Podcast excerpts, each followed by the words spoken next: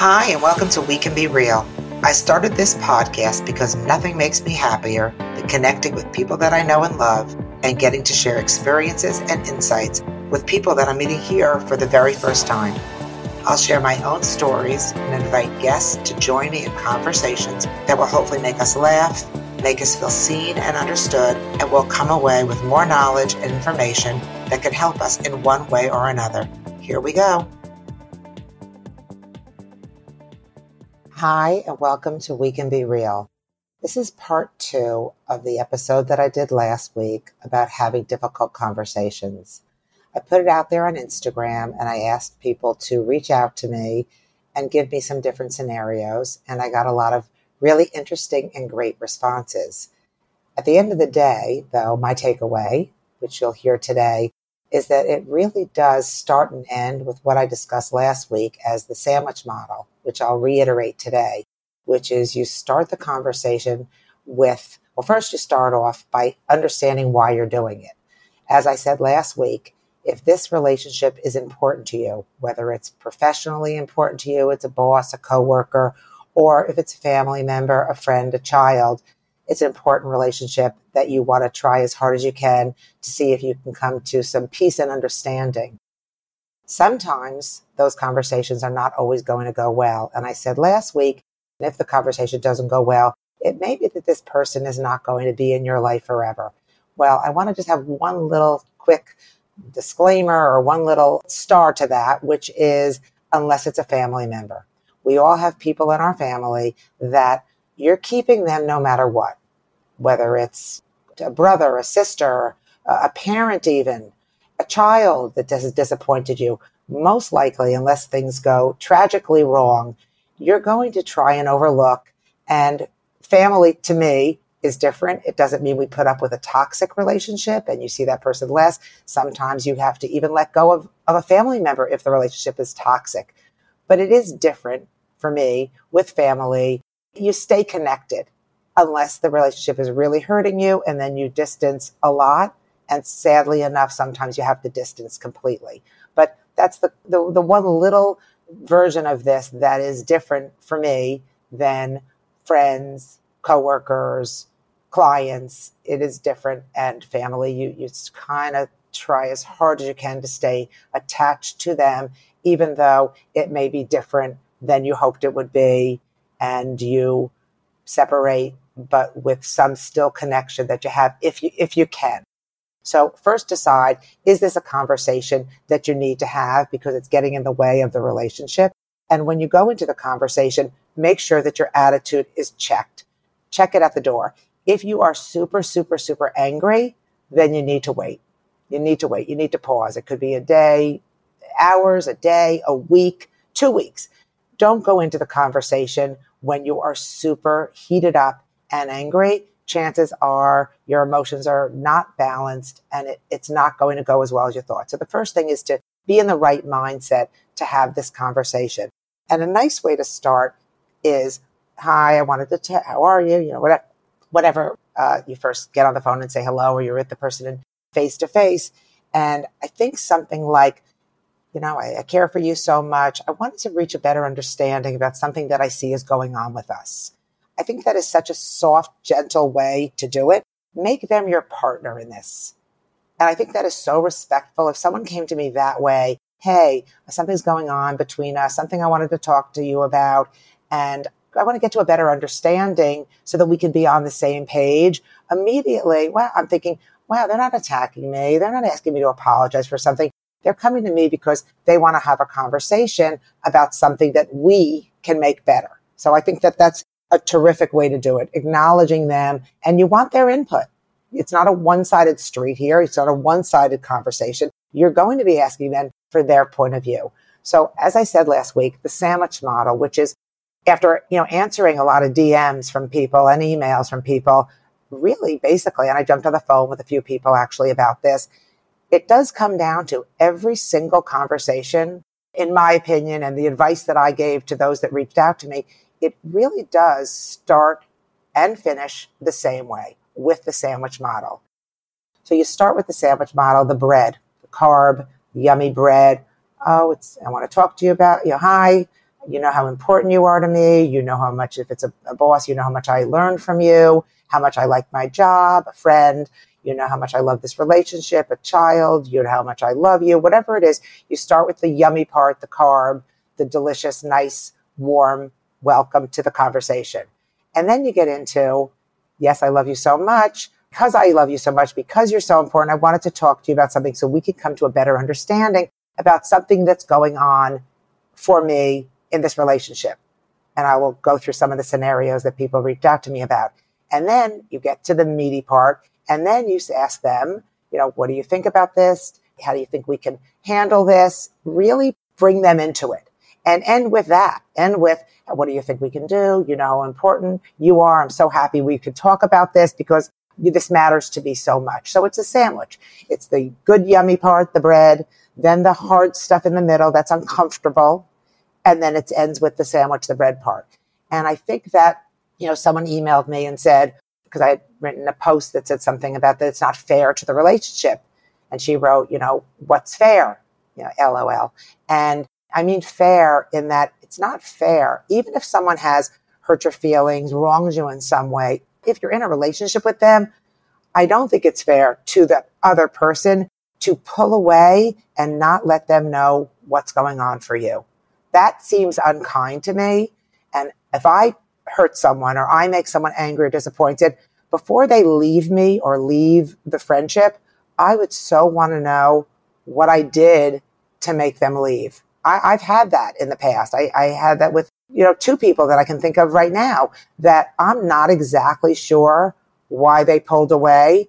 And I have asked and the person didn't share with me, both two people. And that leaves me, uh, I'm fine. I'm over it now and it's okay. I've certainly gotten past it, but that leaves me with a loss wow, that ended. I wonder what I did. I wonder how, I, I don't, I don't like wondering. I like, as Brene Brown says, clear is kind, unclear is unkind. I would like to know clearly what I did. So I bring that to my relationships. You know, when I feel myself pulling away, that's not fair to that person. They've obviously been important to me. I owe it to the relationship and I owe it to that person to be kind and say, this is why I'm pulling away. We should talk about it, blah, blah, blah. So they all start and end the same way. So a couple of different scenarios. Someone asked me, I have a friend that's really, really negative and she's bringing her negative energy to me. What do I do? How do I have that conversation? So my advice to her, this is only my opinion and my advice, and that does not mean anything more than what you want to take from it. I said that if it were me, I would call the person up, or next time we were on the phone, I would say, You know how much I love you. You know that, you know, I, I'm here for you. I care for you. I hear a certain sadness and a negativity coming from you. And I would love an opportunity to talk with you about that. If she says, absolutely not, I don't want to talk about my negativity and just wants to dump it on you, then it leaves you room to say, okay, you may not want to talk about it, but I can call you and I can be in an upbeat mood and you're dumping your stuff on me and it's upsetting me, it's bringing me down, and I am not a selfish friend. However, if you're not going to work on your stuff and share it with me or have me help you or reach out to a professional for help, it's really hard for me and it's really bringing me down. And I love you very much and I care about you and our friendship, but I, I'm going to have to take a back seat. I don't want to distance myself, but it's, it's a lot. It's a lot on me and I have to protect my own emotions. That's how I would do that conversation.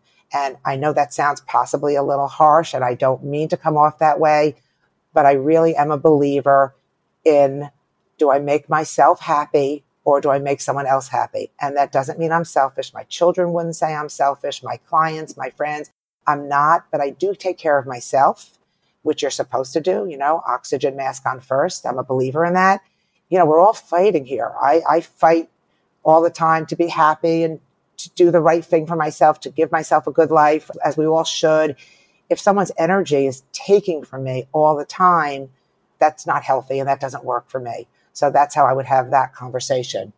Another conversation that someone said that they asked me, okay, someone at work a coworker is not pulling their weight and they're getting all the credit, the same as my client actually, that is doing most of the work.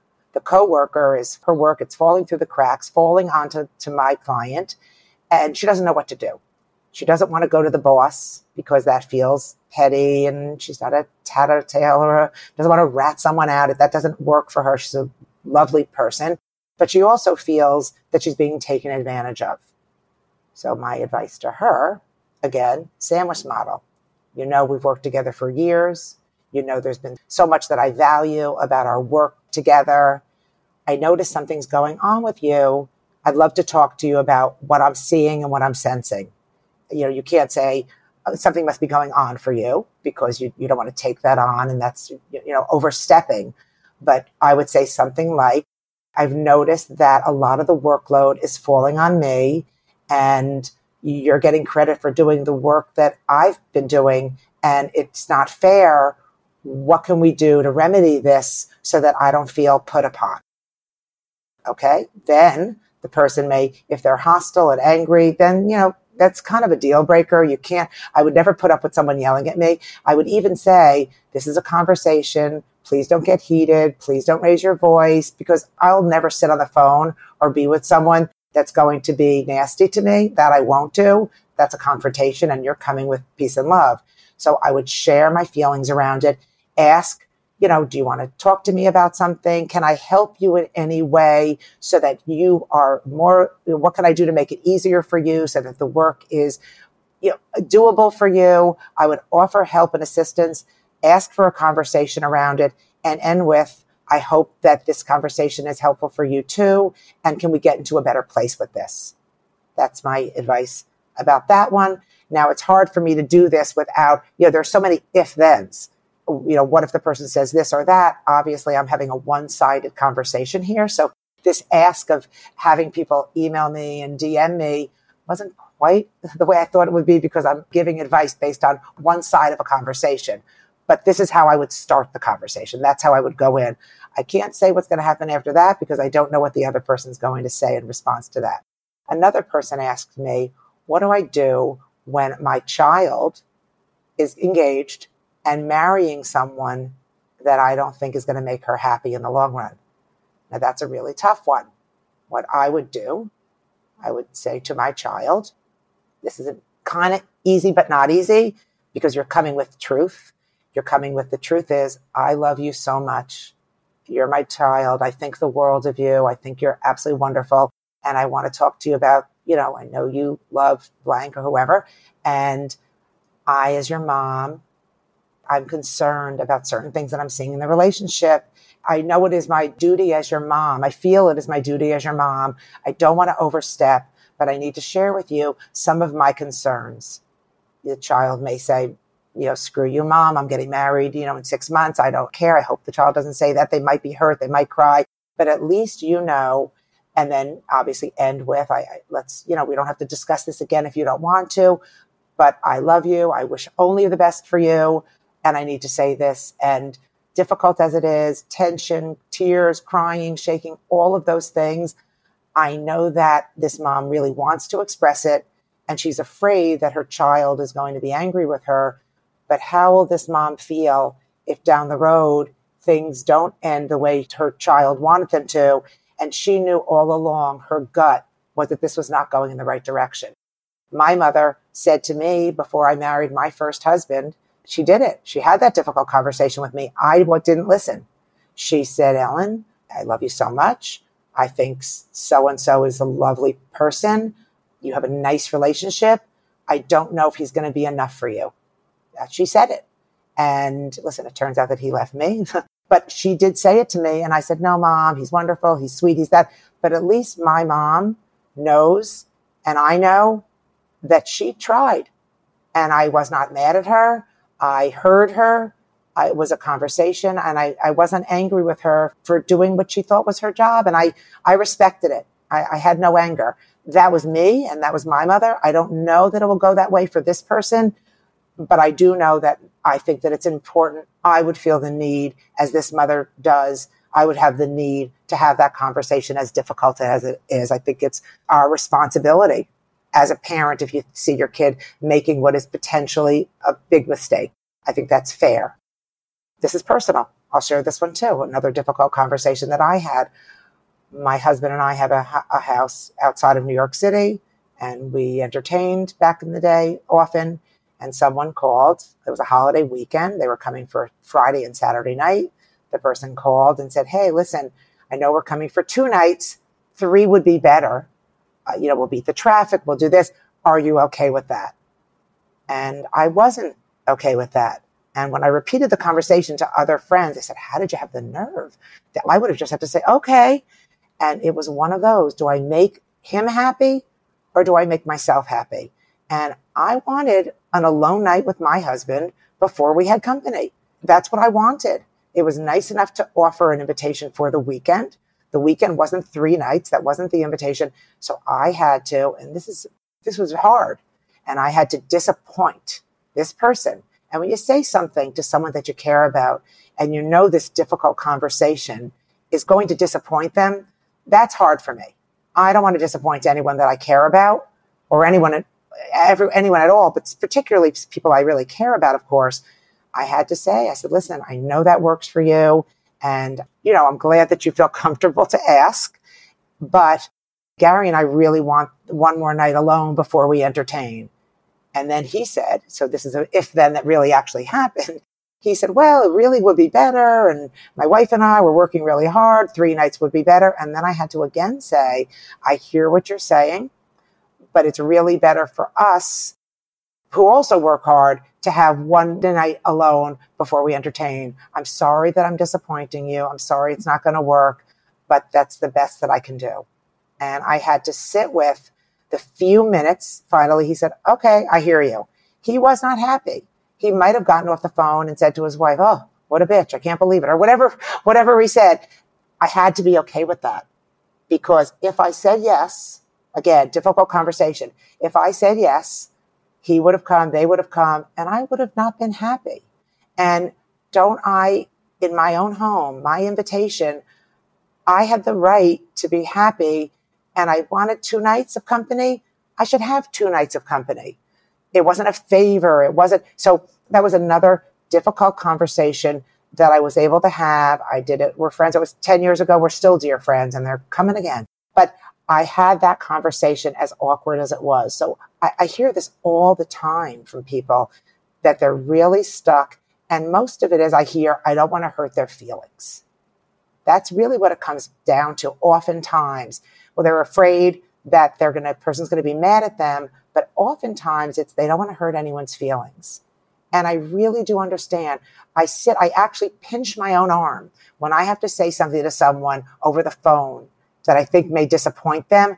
I pinch my arm while I'm doing it and grimace my face. I sort of grimace. I squinch my face up because it is uncomfortable, but I am going to do it anyway because I don't want to regret anything and I don't want to do something that I'm going to be angry with or not as happy. So that's how I handle it. I have these conversations. They don't scare me anymore.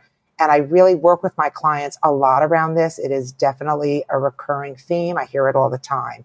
So if anyone wants to reach out, you know, I'm sure this will come up again. I'd like to actually do a live taping one time or a taping where someone is actually on and I have a conversation and I can play that as an episode. I have all these great ideas. So that might be something that we do. I can coach someone around that and I can have you listeners, you know, listen to that. That might be really super interesting if someone's willing to do it. So keep DMing me, keep reaching out. I love it. I love the feedback. And thank you so much for listening. And I'm glad everybody seems to be enjoying it so far. So I'll see you again next week. Thanks again. Bye bye.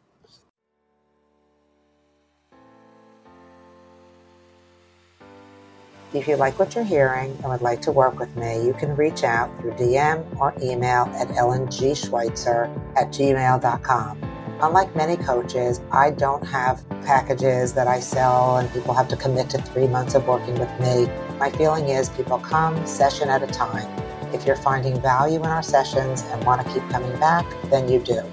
I help people with loneliness, developing healthy habits, self esteem, and grief, or anything else that makes us human. Again, you can reach me through DM or at ellenGschweitzer at gmail.com. Thank you so much for listening to We Can Be Real. I hope you enjoyed this episode, and if you did, I would be so happy and appreciative if you would leave a review wherever you listen. Like and follow the show and share it with someone that you think would enjoy it too. To learn more about the podcast and about me, find me on Instagram at Ellen Schweitzer underscore life coach or my website, ellenschweitzer.com. See you next week.